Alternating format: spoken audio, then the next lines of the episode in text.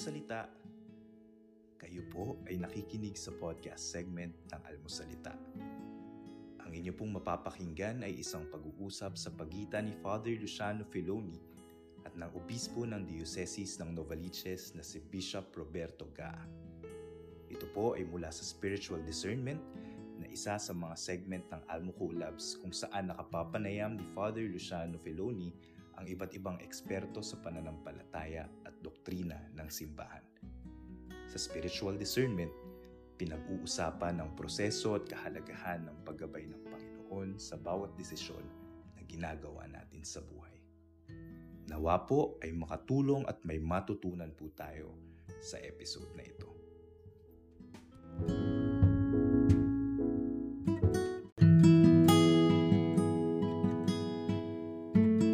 Ayan, magandang hapon po sa inyo. Welcome muli sa ating uh, episode, Spiritual Discernment. At pag-uusapan natin muli, Communal Discernment. Isang uh, napakagandang topic at isang napakagandang hapon po sa inyong lahat. Welcome back. And uh, Bishop, ano po ang pag-uusapan po natin ngayon hapon? Spiritual discernment pa rin, communal discernment, Oo. particular subtopic, oh, kumbaga, communal discernment. Tapos, mm-hmm. saan pa particular tayo doon? Bali, nandun na tayo ngayon sa yung, uh, some characteristics of a discerning community. Parang yung mga iba't ibang mga katangian mm-hmm. ng isang discerning na community. Na-discuss na natin yung tatlo dito. Yung pang-apat, hindi pa. Okay. Paki-remind us of the first three. Okay. Yung unang ano, yung unang uh, characteristic ay praying. It's a praying or prayerful community. Nagdadasal yung community. Yes. Correct. Uh, kasi hindi mo mapapaghiwalay yung discernment at saka pagdadasal.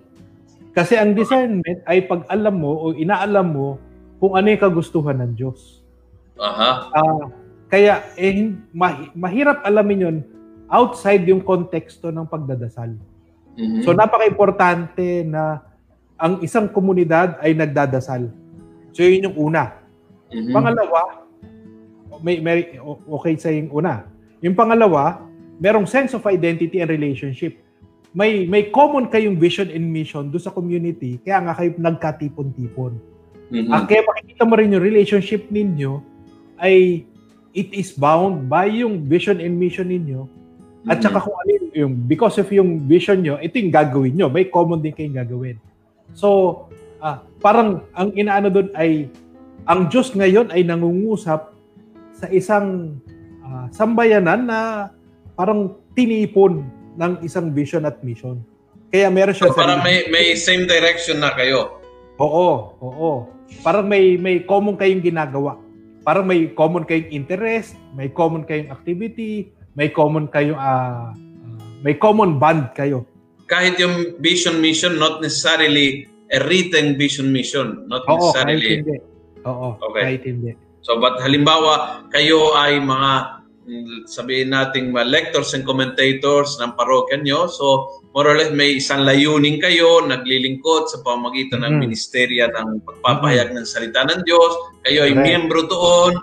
Kayo Correct. ay gustong mag-serve doon gusto nyo ikabubuti ng ministry nyo, ayaw nyo na masirang yung ministry. So, parang mayroon kayong basic understanding na same direction tayo. Ngayon, ang hahanapin natin is yung konkreto, ano ba talaga?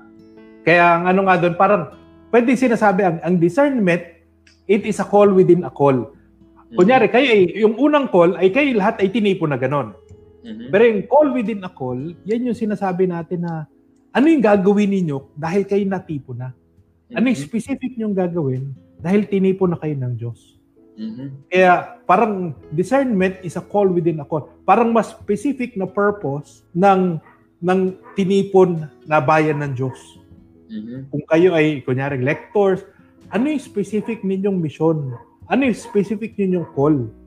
So yun ang pangalawa, no? So you, you you you are praying a, a prayerful community.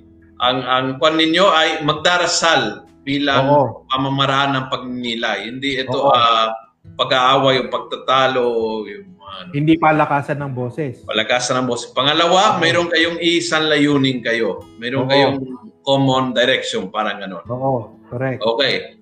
Pangatlo. Yung pangatlo, it's a learning community. Ibig sabihin, hindi pa, oo, totoo, may pinagdaanan na kay history, pwedeng uh, matagal na yung ano nyo, pero ang ano doon ay, because it's a learning community, pwede pa rin siyang magbago. Pwede pa rin siyang matransform. Pwedeng either lumawak o mag, maging focused yung inyong perspective. Kaya makikita natin parang it's a dynamic a, a learning community is a dynamic community because mm-hmm. it can learn uh, so many things uh, uh, parang hindi kayo static hindi kayo naiwan do sa dati pero patuloy kayong natututo mm, mahalaga po yun ano kasi isa sa mga tugso sa mga grupo ng simbahan ay ito na nakapatos sa nakaraan parang ano eh, Oo. eh uh, laging uh, ay hindi uh, mula noong ganito ang ginagawa mula Oo. noon eh minsan nakalimutan na yun noon ay tugon sa pangangailangan ng noon. Oo. Kaya oh, may may may ganyan na tradisyon o may ganyan na sinimula sa parokya o sa grupo o sa ministerya dahil tugon yan sa konkretong pangangailangan ng panahon na yan. Hmm. Hindi po pwede na naiwan doon sa panahon na yan dahil ang, panah- ang panahon ang nagbago. Eh, da- tayo ay hindi po pwede na nabuhay sa nakaraan lang. No? Oo.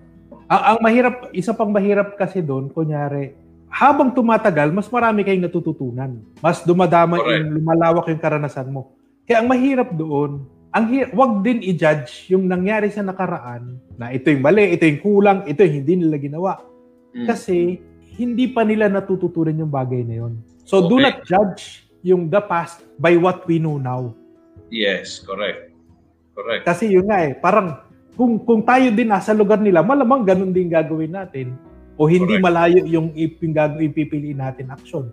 Pero ngayon, dahil mas marami na tayong alam, mas marami na tayong pinagdaanan, mas marami na tayong inaral, baka ibang-iba na yung gagawin natin ngayon. Correct. Uh, Bishop, uh, sabi ni Randy Filoteo, hoping mayroon summary ng topic na pwedeng isend sa messenger so I could share sa community of Cursilio. Pwede ipadala na, tong ano, yung gusto niyo ipadala yung PowerPoint. PowerPoint? Ah. I-share niyo na lang sa akin sa Messenger tapos ipopost namin tulad ng ginawa namin noong nakaraan.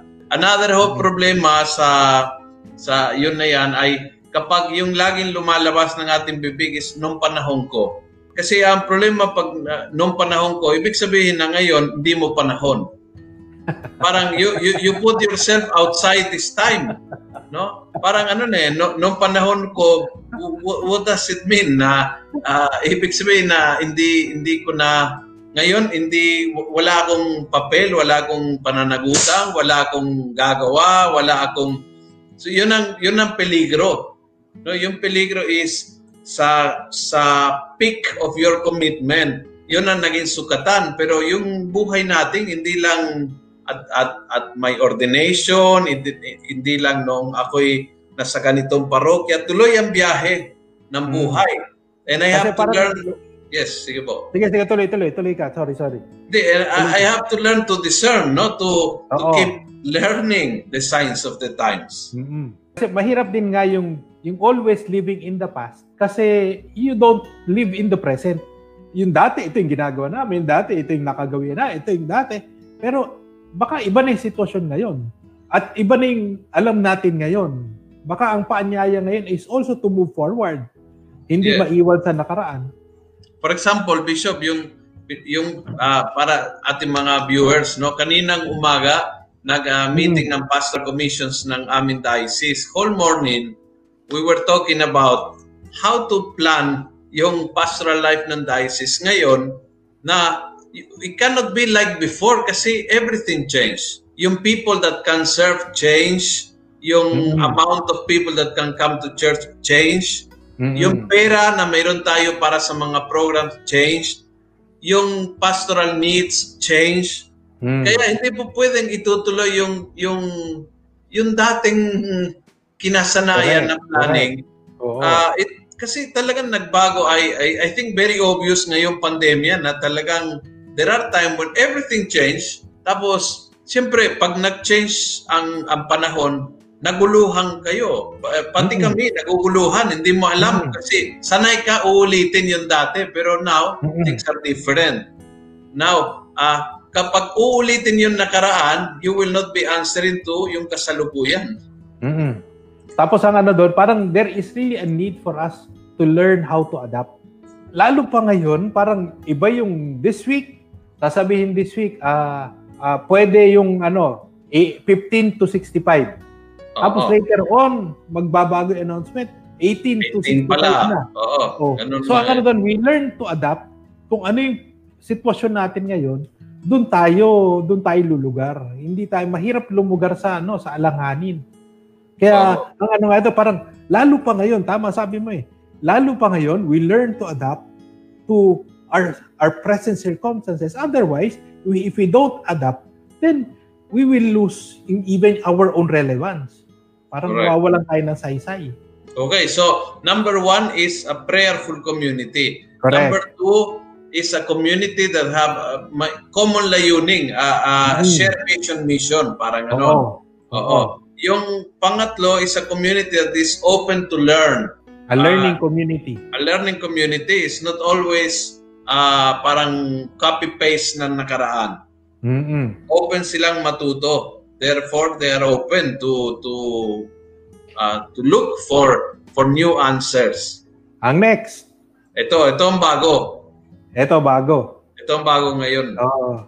Uh, In number four, babasahin ko ng dahan-dahan ha capable of holding tension, mm-hmm. tolerating ambiguity, chaos, mm-hmm. and unfinishedness. Mm-hmm. Parang sinasabi niya na yung pag-discern, wala namang formula na ang isang tao lang may pinangahawakan ng lahat. Mm-hmm. Ang discernment, lahat, lalo na communal discernment, everybody is called to participate. Kaya ang mangyayari doon ay most likely may iba't ibang pinanggagalingan. Pwede isang spirito, pero mm-hmm. iba't ibang muka, iba't iba't iba't ibang harap ang tinitingnan mm-hmm. ng taong nag, nakikilahok sa sa discernment. Mm-hmm. Kaya ang ano parang uh, kaya dapat natin tanggapin muna lahat 'yan. Mm-hmm. I, lahat ng nakikilahok, sige lang, hayaan mong dumating lahat 'yan. Kasi mm-hmm. kung pipigilan natin 'yan, Mm-hmm. Baka pinipigilan din natin ang Espiritu Santo na nangungusap sa atin. So, chaos is okay. chaos is okay. Ambiguity is okay. Ambi- for a while. Oh, for a while. For a Tension. while. for a while. Oh, for di, naman, di naman forever, no? Hindi, even ang ano nga doon, parang pwede nga tuloy-tuloy yun. Pero, when people are able to accept tension, uh, tolerating ambiguity, chaos, unfinishedness, even yung yung sort of yung de, even if people don't see eye to eye because they are capable of tolerating ambiguity, parang okay na rin. Mm-hmm. Parang ang ano doon ay hindi pwedeng ako lang masusunod. Yung inyo ano yan, baka nga pwedeng pareho. Baka nga uh, tayo naninimbang pa rin hanggang ngayon. Hindi pa rin talagang wala pa dahil tayo nagdi-discern pa rin, ay uh, hayaan mo muna yan lahat mangyari. Tingnan natin kung saan tayo dadalhin nito. Mahirap ito, ah, mahirap. Kasi, ang sa akin, well, ako, uh, sa seminaryo, eh, alam mo naman sa seminaryo, may certain time, uh, timeline yan. May certain order na, hin- na hinahabol. O may schedule yung hinahabol. Na parang dapat pag ganitong oras, ano na tayo, uh, lights out na tayo pag ganitong ano, ganito na. Uh, may may may may may certain precision na uh, nasa seminaryo. So ang nangyayari parang uh, yung tolerance mo for ambiguity, for chaos, unfinished business, unfinishedness, tension na nabawasan pa. Pero sa parokya, eh, hindi ko alam ha, ikaw magsabi sa akin nun, nito, sa parokya ba, mas tolerant ka, you're capable of holding tension, uh, tolerating ambiguity, chaos, unfinishes? Ganyan ba sa parokya or pareho rin sa parok sa seminaryo? You, you have to, otherwise mamamatay ka sa parokya na, ano to, ng heart attack. Kasi uh, lahat ay may tension. uh, minsan is yung communities may tension, yung ministry may tension. Tapos yung parish priest, somehow parang ano eh. Nakakadagdag. referee ka eh. So ah. lahat ay lahat ay nagsusumbong sa iyo and therefore you have to go as a travel shooter. Try to put ah. uh, order. Order. Put, oh. Kaya importante itong sinasabi nyo, no? Kasi uh, bilang pare, kung yung sukatan ay walang gulo, you, you can kill the discernment process. Kung Correct. hindi ka open, Correct kaya sa akin, ako lagi kong sinasabi, wala akong problema, wala akong pakialam kung nasa loob ng meeting kayo'y mag-aaway, magtaas ng boses, magbigay ng makaibang palagay. I think that's normal kasi may passion, no? May uh, may passion sa pananaw kaya medyo ano na paninindigan, ganyan, pinaglalaban. Yan. But uh, for me it's important na is in the context of a meeting kung saan kayo ay mag-uusap. Otherwise naging chismis. At yun ang hmm. problema. Yun ang problema. Ito, uh, Bishop, I have a small question here for you. Small talaga, ah. Good afternoon po, Bishop and Father. In terms of pastoral needs ng faithful, ano po ba talaga ang naging statement ni Pope Francis about same, same-sex civil union? May lumabas pong news today sa CNA about this. I'm trying to discern kung bakit parang okay ito sa kanya. Or maybe I am uh, missing his pastoral point of view vis-a-vis morality. Thank you. I think we're we're in the same boat. Okay? Si si si Pope Francis po ay pwede nating sabihin siya po ay isang parang trailblazer.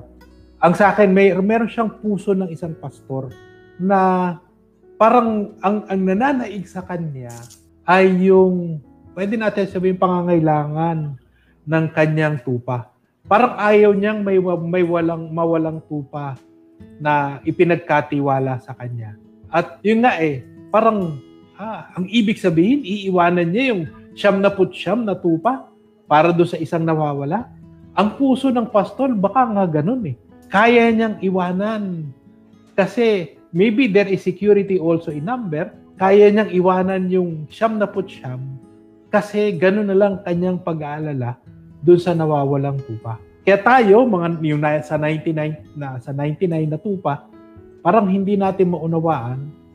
Pero yung pastol na ang puso niya ay para sa lalo higit sa nawawala, parang ang hirap unawain. Kahit ako, para ako nahihirapan din unawain. Pero yun nga eh, ang sa akin, ang paanyaya ngayon, ako yung nagre-research pa rin kasi. Inaalam ko, ano nga ba talaga yung parang puso, puso nitong sinabi niya. At kung, kung ang sa akin na, parang kung ang puso nitong, ang sabi niya ay, ay isang paghamon na mahalin ang mahirap mahalin, baka nga ito yung puso nun. Uh, hindi natin maunawaan, bakit niya sasabihin yan? Bakit niya, kahit siya, lalagay sa labas ng simbahan para mahalin yung nawawala. Pero kung sa isang taong tunay na nagmamahal, parang napakalino sa kanya na kailangan niya sabihin ito. Kaya sa akin parang, uh, na, kahit ako, wag, wag po kayong mag-alala. Hindi po kayo nag-iisa dito sa, sa tension na ito. Dito sa, uh, pero sa akin ngayon, ako'y naghihintay din ng mas malalim na paliwanag. Kasi so far, parang ang daming paliwanag na parang na-misquote daw siya. Ang daming may itong yung mga sa CNA, yung kung saan nyo po kinuha, uh, sinasabi doon na kahit sa sa Buenos Aires, yan yung posisyon niya kasi nga ayaw niyang mapabayaan ang kahit na sino na parang malayo sa simbahan. Yun yung ano niya, parang yun yung yun yung pinakapuso ng isang pastol. At sa akin, parang sa isang banda, natutuwa ako, pero parang sa akin, parang nando pa ako sa punto na gusto ko pang laliman ng pag-unawa dito. Ikaw, Father Luciano, mas kilala mo si Pope Francis. Just, just to put in the context, no, um, um Buenos Aires, there was a law of uh, same-sex marriage. At uh, he was so strongly opposed to that. And uh, kung kaya, itong uh, civil union was uh, a way of uh, saying we cannot approve same-sex marriage. Same-sex marriage is uh, it's not according um, to the to the will of God for for a family. Therefore, it's not um, to be approved neither in the church nor in in civil law. But some people are living together. Uh, for many homosexual people, living together is better than living alone because living alone brings them to promiscuity, and therefore living together controls, puts them in an environment of acceptance, and therefore uh, it's a, a, better environment. And in this environment that they are living together, uh, now they cannot share basic rights like for example if one of them gets sick they cannot share the uh, social security system of the other one. Or if one dies the other cannot inherit what they build together. So and and so in in that sense he said these are uh, rights given to people that are already living in that situation and separate that issue from the issue of marriage. So his whole point was to prevent exactly the, the passage of a same-sex sex, uh, marriage law. Because he said it is a totally different uh, thing to talk about marriage. That is talking what is right. So he said there is no change in the doctrine or teaching of the church whatsoever about homosexuality. There is no change. There is no new teaching. There is it's not changing that teaching. Therefore, it's not recognizing a homosexual family. It's not. So when he said in this uh, uh, in this film, what appeared today in the news, that they have a right to a family, he's not talking about the right to make their own family, but they have the right to be accepted in their own family not to be thrown away of their own family because they are homosexuals. And I think we all agree on that. If, if you have a son that is homosexual, you will not uh, throw him away of your house. But in some families, that happened, and that is unchristian and is unhuman. So he's talking about that particular thing. So the the the union rights is for couples that are already living together it's not about changing the morality of their living together. So I think that that's the context in Buenos Aires when he introduced that that idea of uh, civil union is okay, but uh, civil marriage is not okay. In fact, natalo kasi in Argentina nanalo ang uh, ang civil marriage, same-sex marriage. But he was against that.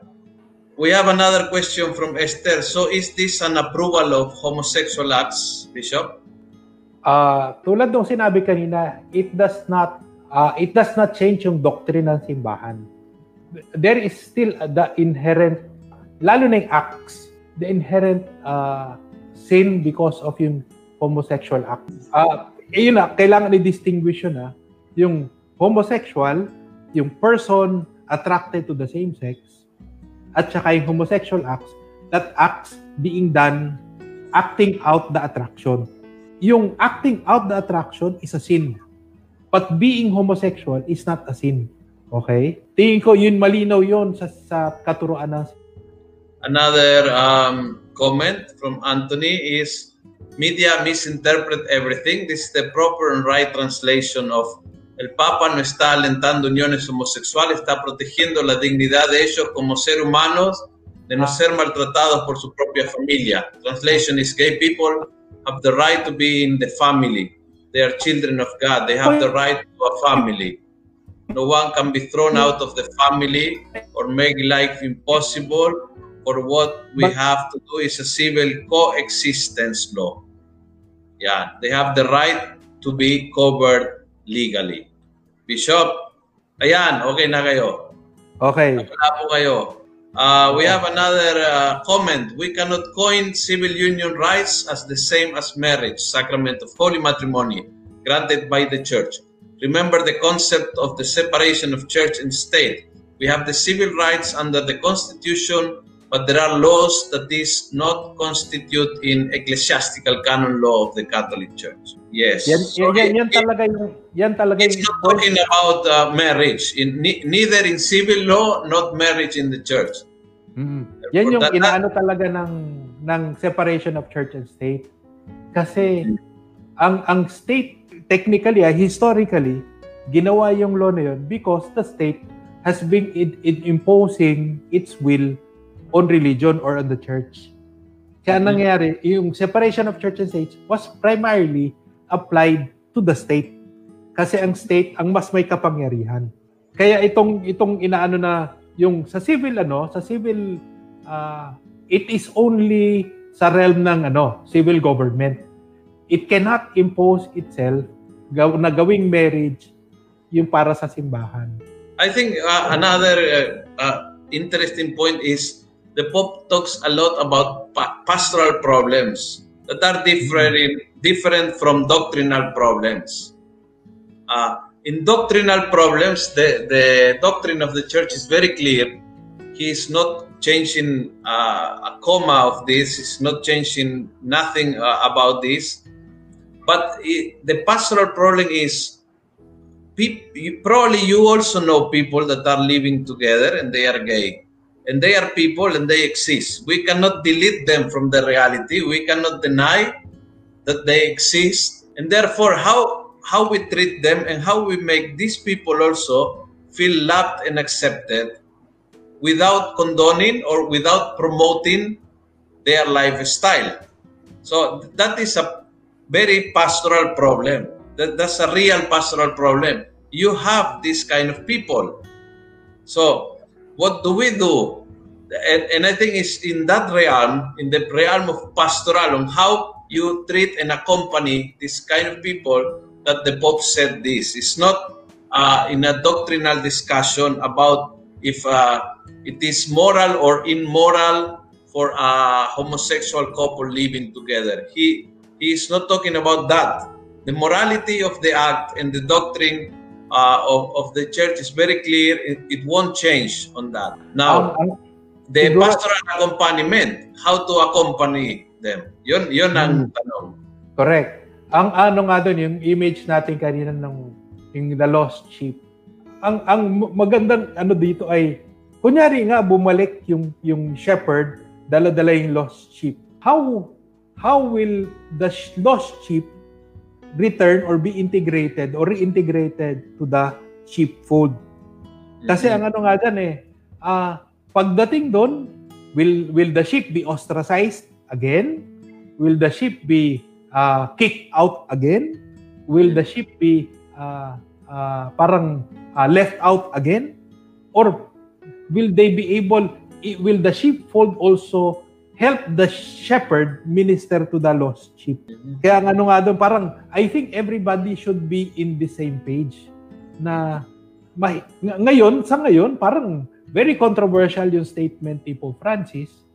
At sa akin nga, parang gusto ko rin unawain talaga yung lalim. Ano nga ba yung lalim nitong, nitong statement na to? Ang sa akin, ah, parang I don't just want to take it as is. Parang I, I, I, I also want siguro either yung official uh, interpretation ng Vatican, ano bang iba pang mga uh, uh, pastoral ano ramifications nito, ano yung doctrinal ramifications nito. At sa akin tingin ko, after looking at everything din, ang kung ang tawag ay tulungan yung tao and accompany the person, ang sa akin, parang mag, maganda yun kaysa walang accompaniment, kaysa yung ah, bahala ka, ba, pabayaan mo na lang siya. Bayaan mo siya, kung naliligaw siya, bayaan mo na lang siya. Ang sa akin yun yung, yung parang yun yung magandang hamon na iniiwan nito eh. Mm-hmm. Mahirap, pero kasi ang ano nga doon eh, oh, pwede mangyari eh, yung, yung dating hindi naliligaw, siya ngayon yung maliligaw kasi imbis na in-accompany, i-accompany nung hindi naliligaw yung naliligaw, pwede yung pareho dalawa na kayong ligaw. Pero ang sa akin kasi, parang I think it's an invitation to trust also the shepherd. This is uh, a question that in the line of your last statement no from Esther, mm-hmm. it is confusing. So I want also to ask uh, mm-hmm. uh, because you were saying that uh, being open to to have confusion that's part of uh, communal discernment mm-hmm. so okay i want you also to comment on that first statement it is confusing yes it is clear that being a homosexual is not a sin and should not be taken away from his or her family But if he or she is legally allowed to have a civil union, then you are allowing the acts in that union. Won't such a couple think that they can even receive communion? Hmm. Yan yung mga bagay na gusto ko rin linawin. Ang sa akin kasi parang parang once they get integrated, ano ba yan? Da, ang ano ang treatment sa akin? Ako ba ay have I asked for forgiveness? Kasi when I ask for forgiveness, ang isang paanyaya doon ay uh, to go and sin no more. Di ba? Mm-hmm. Parang, so paano na yon Ano nang ano? Ang hirap. Ang hirap, anong hirap, ang hirap sagutin with finality or ang sa akin kasi parang we are engaging people in a process. Yun yung sa akin, parang ano ko ngayon eh. We are engaging people in a process. Na, sabi nga natin, lahat tayo is a learning, we are a learning community. Na we continue to learn about uh, what does it mean to be homosexual, ano nga bang anong anong ano ang uh, kasi iba ay parang transitional siya la na homosexual. Paano bang ano, how do we understand being homosexual and ano nga ba yung ano nito? So ang sa akin parang since we are all a learning community, uh, inaaral pa rin natin yan na we engage, we continue to engage people in a process uh, make uh, trying to make people holier in the process. Mm-hmm. Uh, pakonti-konti. Ang sa akin kaysa ang sa akin na ah, tingin ko ang inaano ni Pope Francis is between merong guidance at saka walang guidance, pipili ko yung may guidance. Kay, I, I, I think the, the idea of lesser evil, that's very important in, in, in his pastoral approach. Uh, remember this, no? by experience, by experience of the confessional, gay people without a relationship are more prone to promiscuity. Oh. That's that's number one. And, and and number two is who will take care of them when it comes to moments of when they are sick, for example, and without a job. So this kind of protection of the law in this kind of moments of death, sickness, I think he's talking about this particular point. Now, there is a, a, whole group of media trying to bring his statement into the doctrinal arena, saying that he is shifting the teaching of the church towards accepting same sex marriage. He's not talking about that. He's not talking about that. There is no change whatsoever in the doctrinal teachings of the church. The point is how to better accompany uh, the people that are in this situation. So, what is the lesser evil? What, is the best? The best is very clear for the, the teaching of the church. No, for a person to live celibate, uh, to, to be to live in chastity for a gay person. So, no relationship, uh, no sexual encounter, living in chastity. Now, can every gay people live in that way? What about those who cannot? And so how to accompany these people? So yun these are real real problems of the shepherd. Ito ay totoong problema on the ground no? Kaya it's important to remember that we are not talking about uh, doctrine and moral. That's very clear and is untouched. It's the same with divorce. Uh, we, we will never approve divorce. There, there is no change on that because that's biblical. There is no change on that but a lot of marriages fail. So how do we accompany people that divorce? So we don't teach that divorce is good. We don't accept divorce. We fight against divorce law. But some people really get to the point that they're at the point of no return. How do you accompany these people? So it, it's uh, it's confusion allowed. in, in, ang sa akin kasi because we are in a in a process, ang sa akin kasi parang, ah, ano ang starting point natin? Ano ang starting point ng simbahan? Dapat ba ikaw ay huli na at wala ka ng kasalanan? Mm-hmm. Pag ikaw ano ay uh, y- yun yung ano doon eh, parang maybe kasi ang sa akin din kunyari mananatili sa sa simbahan, magiging struggle din sa kanila kung sasabihin oh, parang uh, we are all called to to to holiness. We are called to ano. parang magiging struggle din sa kanila to remain in the church because they keep also holding on to uh, parang kung kung the, they hold, they keep holding on to the past na ang sa akin parang if everybody is invited told uh, to to look forward ang sa akin everybody will be in process parang lahat lahat ay may pwedeng may matutunan na bago dito. Na, na part doon, syempre sa start, syempre may confusion. Uh, hindi pare-parehong inumpisa ng lahat. Pero I think, parang otherwise, if we don't do that, magiging magiging sanitized masyado yung process. In the end, we will not be ministering to people who need ministering. From uh, Iron, sabi niya, mahirap po tanggapin yan kasi yun yung paring yung sinabi ni Pope nakakaiyak po, nakakalungkot, mas lalo na po kami nalilito. Sorry po, this is ridiculous. Ang sa akin ganito eh, parang there is also a tendency in us na parang manatili lang din do sa dati. Pero ngayon, pwedeng nating sabihin, hinahamon tayo na magmahal ng taong mahirap mahalin o yung yung yung nasa labas ng pag-unawa mo, hindi mo mamahal, pero ngayon, sinasabi ngayon, mahalin mo. Kaya sa akin parang, it's challenging, it's difficult. At sa akin, ah, parang ano pa ako, ah, in process pa ako sa pag-unawa ng lahat. Wala pa akong, wala pa akong lubos na pag-unawa dito sa lahat. Pero sa akin kasi parang, if we also hold on to yung dati lang nating inaano, we are not learning new things in the process we are not learning also how to uh, love differently.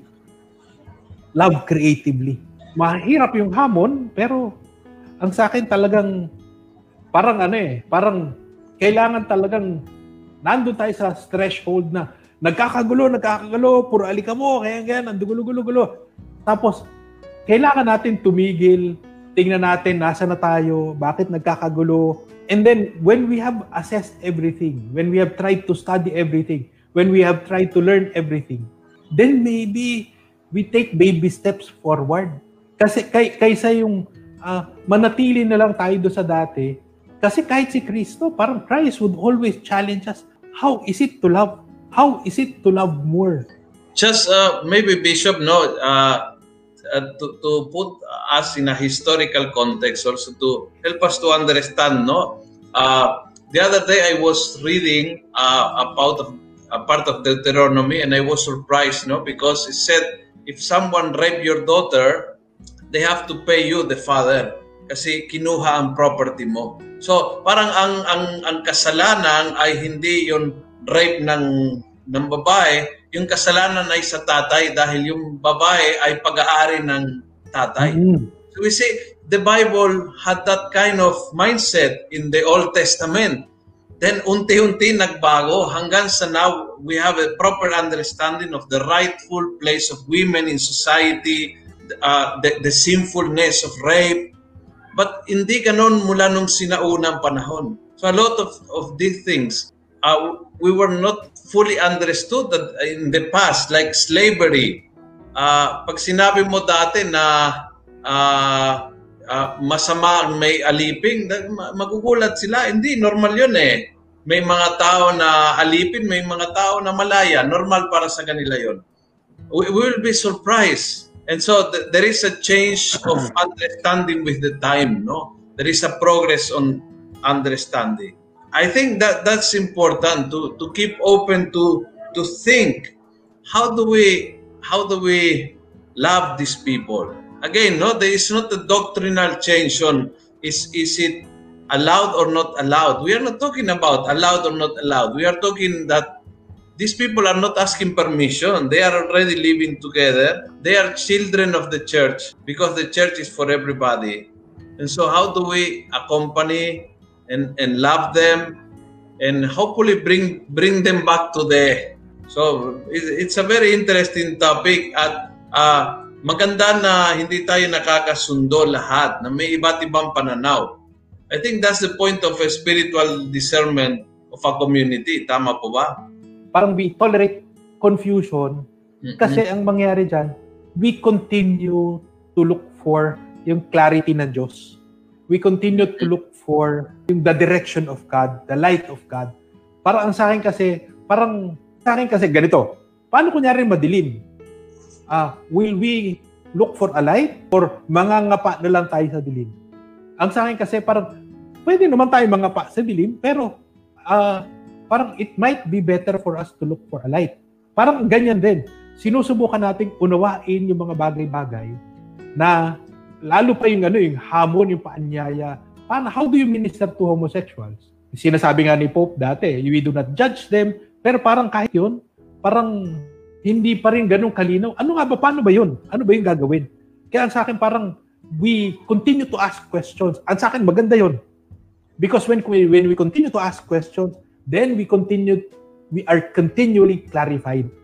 If we stop asking questions, if we stop trying, then we will not have any answers. At sa akin, importante, we should not stop trying.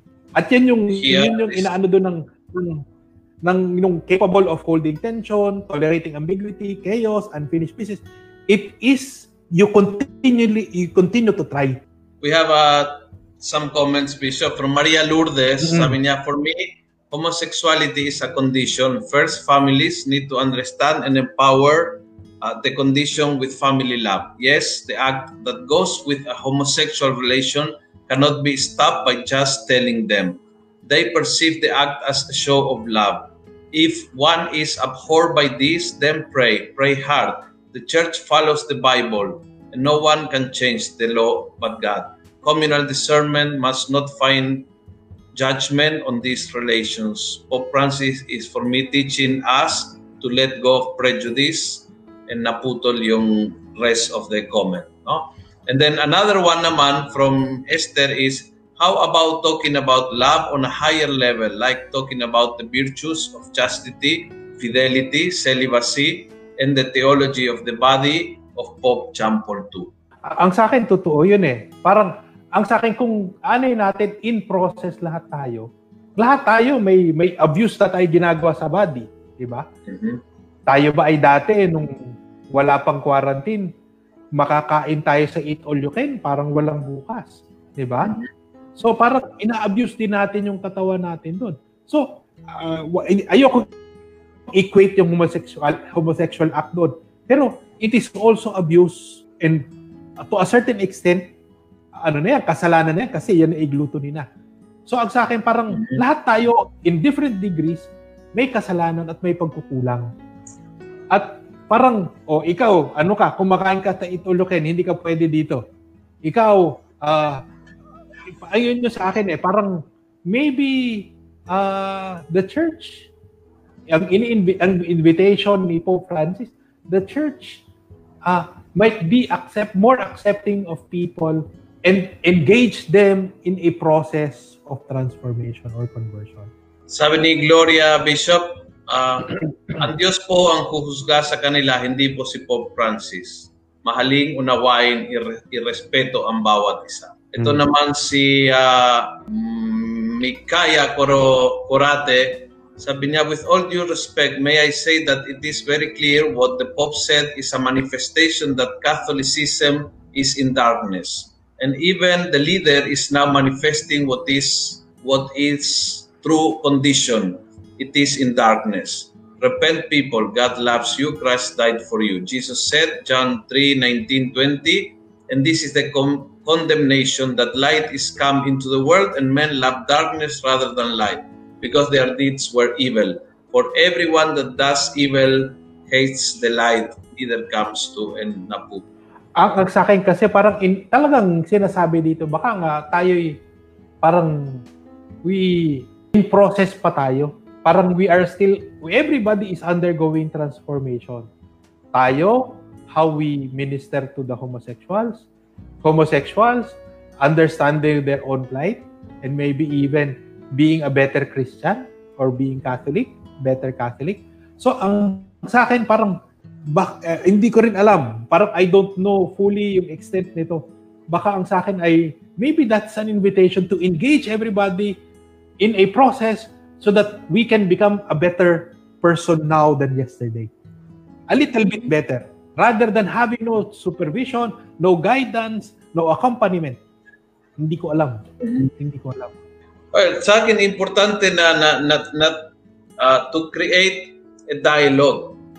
Importante mm-hmm. ang, ang opinion ng bawat isa sa inyo. I think mahalaga po 'yon, no? In a discerning community, 'yon ay mahalaga. Kasi you see, you have things that are for example, uh, Gloria said uh, the Pope is not God to judge. And she is right.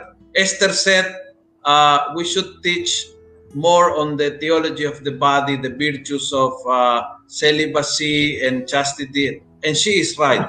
both are right. You see, both are right. You, you are, uh, you are discovering different aspects of the same reality.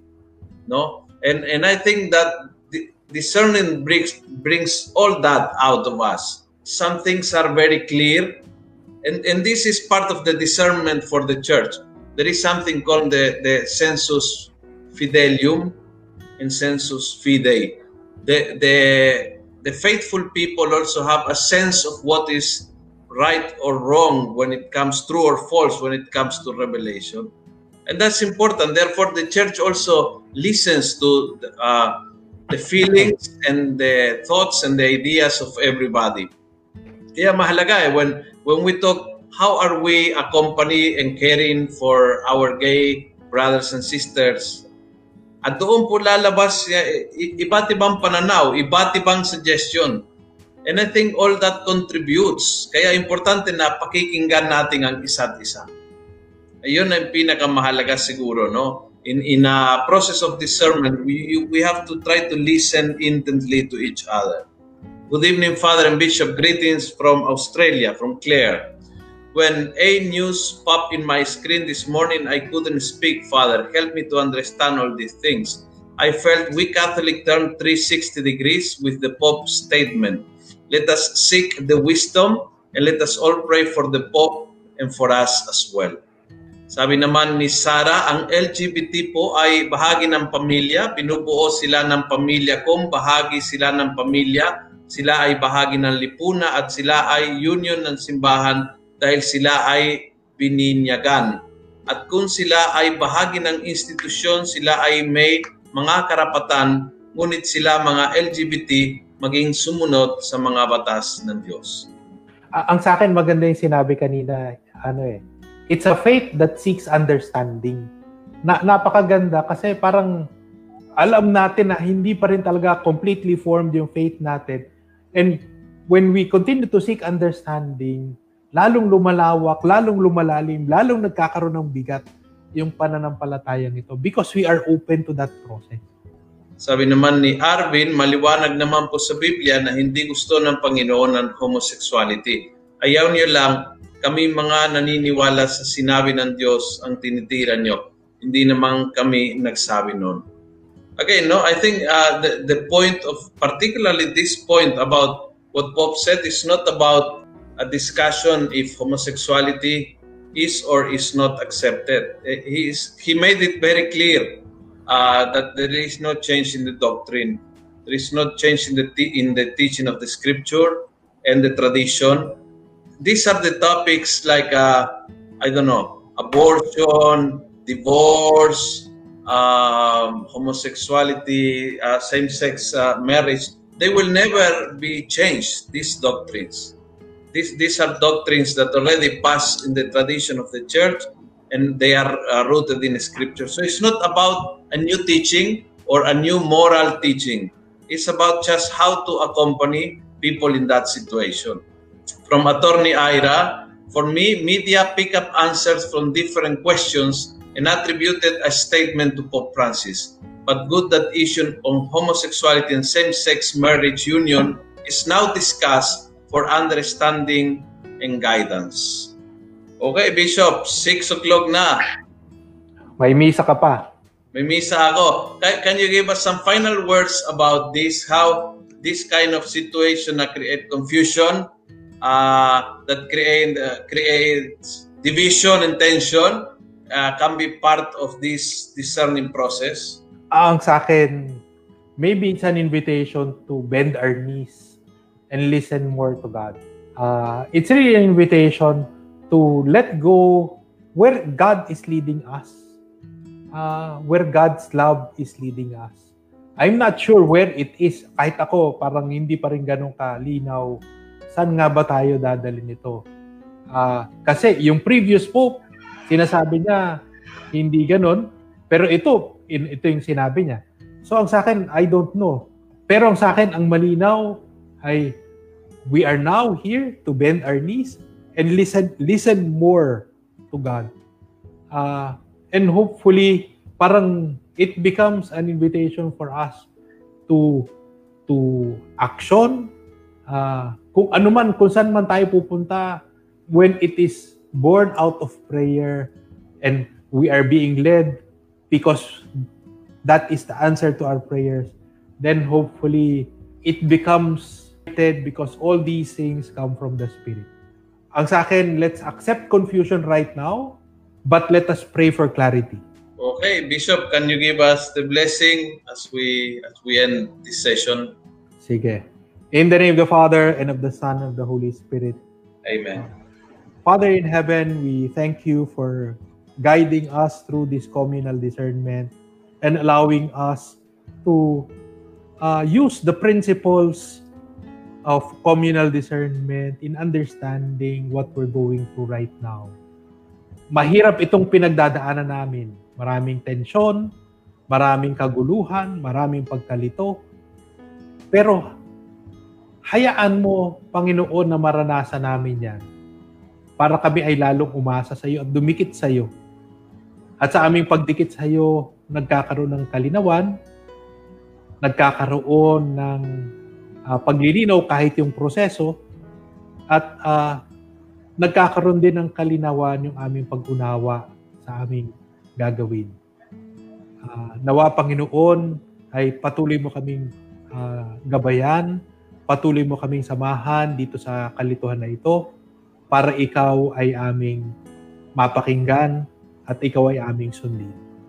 Ang lahat ito yung hiniling namin sa ngalan ni Kristo at sa paggabay ni Maria. Amen. Amen.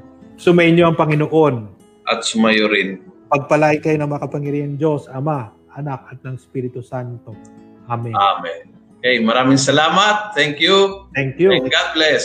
See you next week.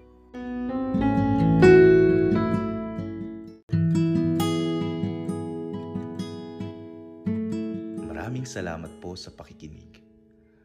Huwag niyo pong kalimutang i-click ang follow button sa podcast channel na ito upang matunghayan pa ang iba't ibang episode ng Almo Collabs. Maaari niyo rin pong i-like ang Facebook page ng Almo Salita para makita pa ang ibang mga content katulad nito.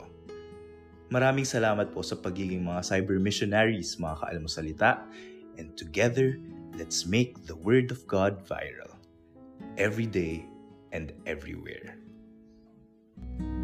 thank you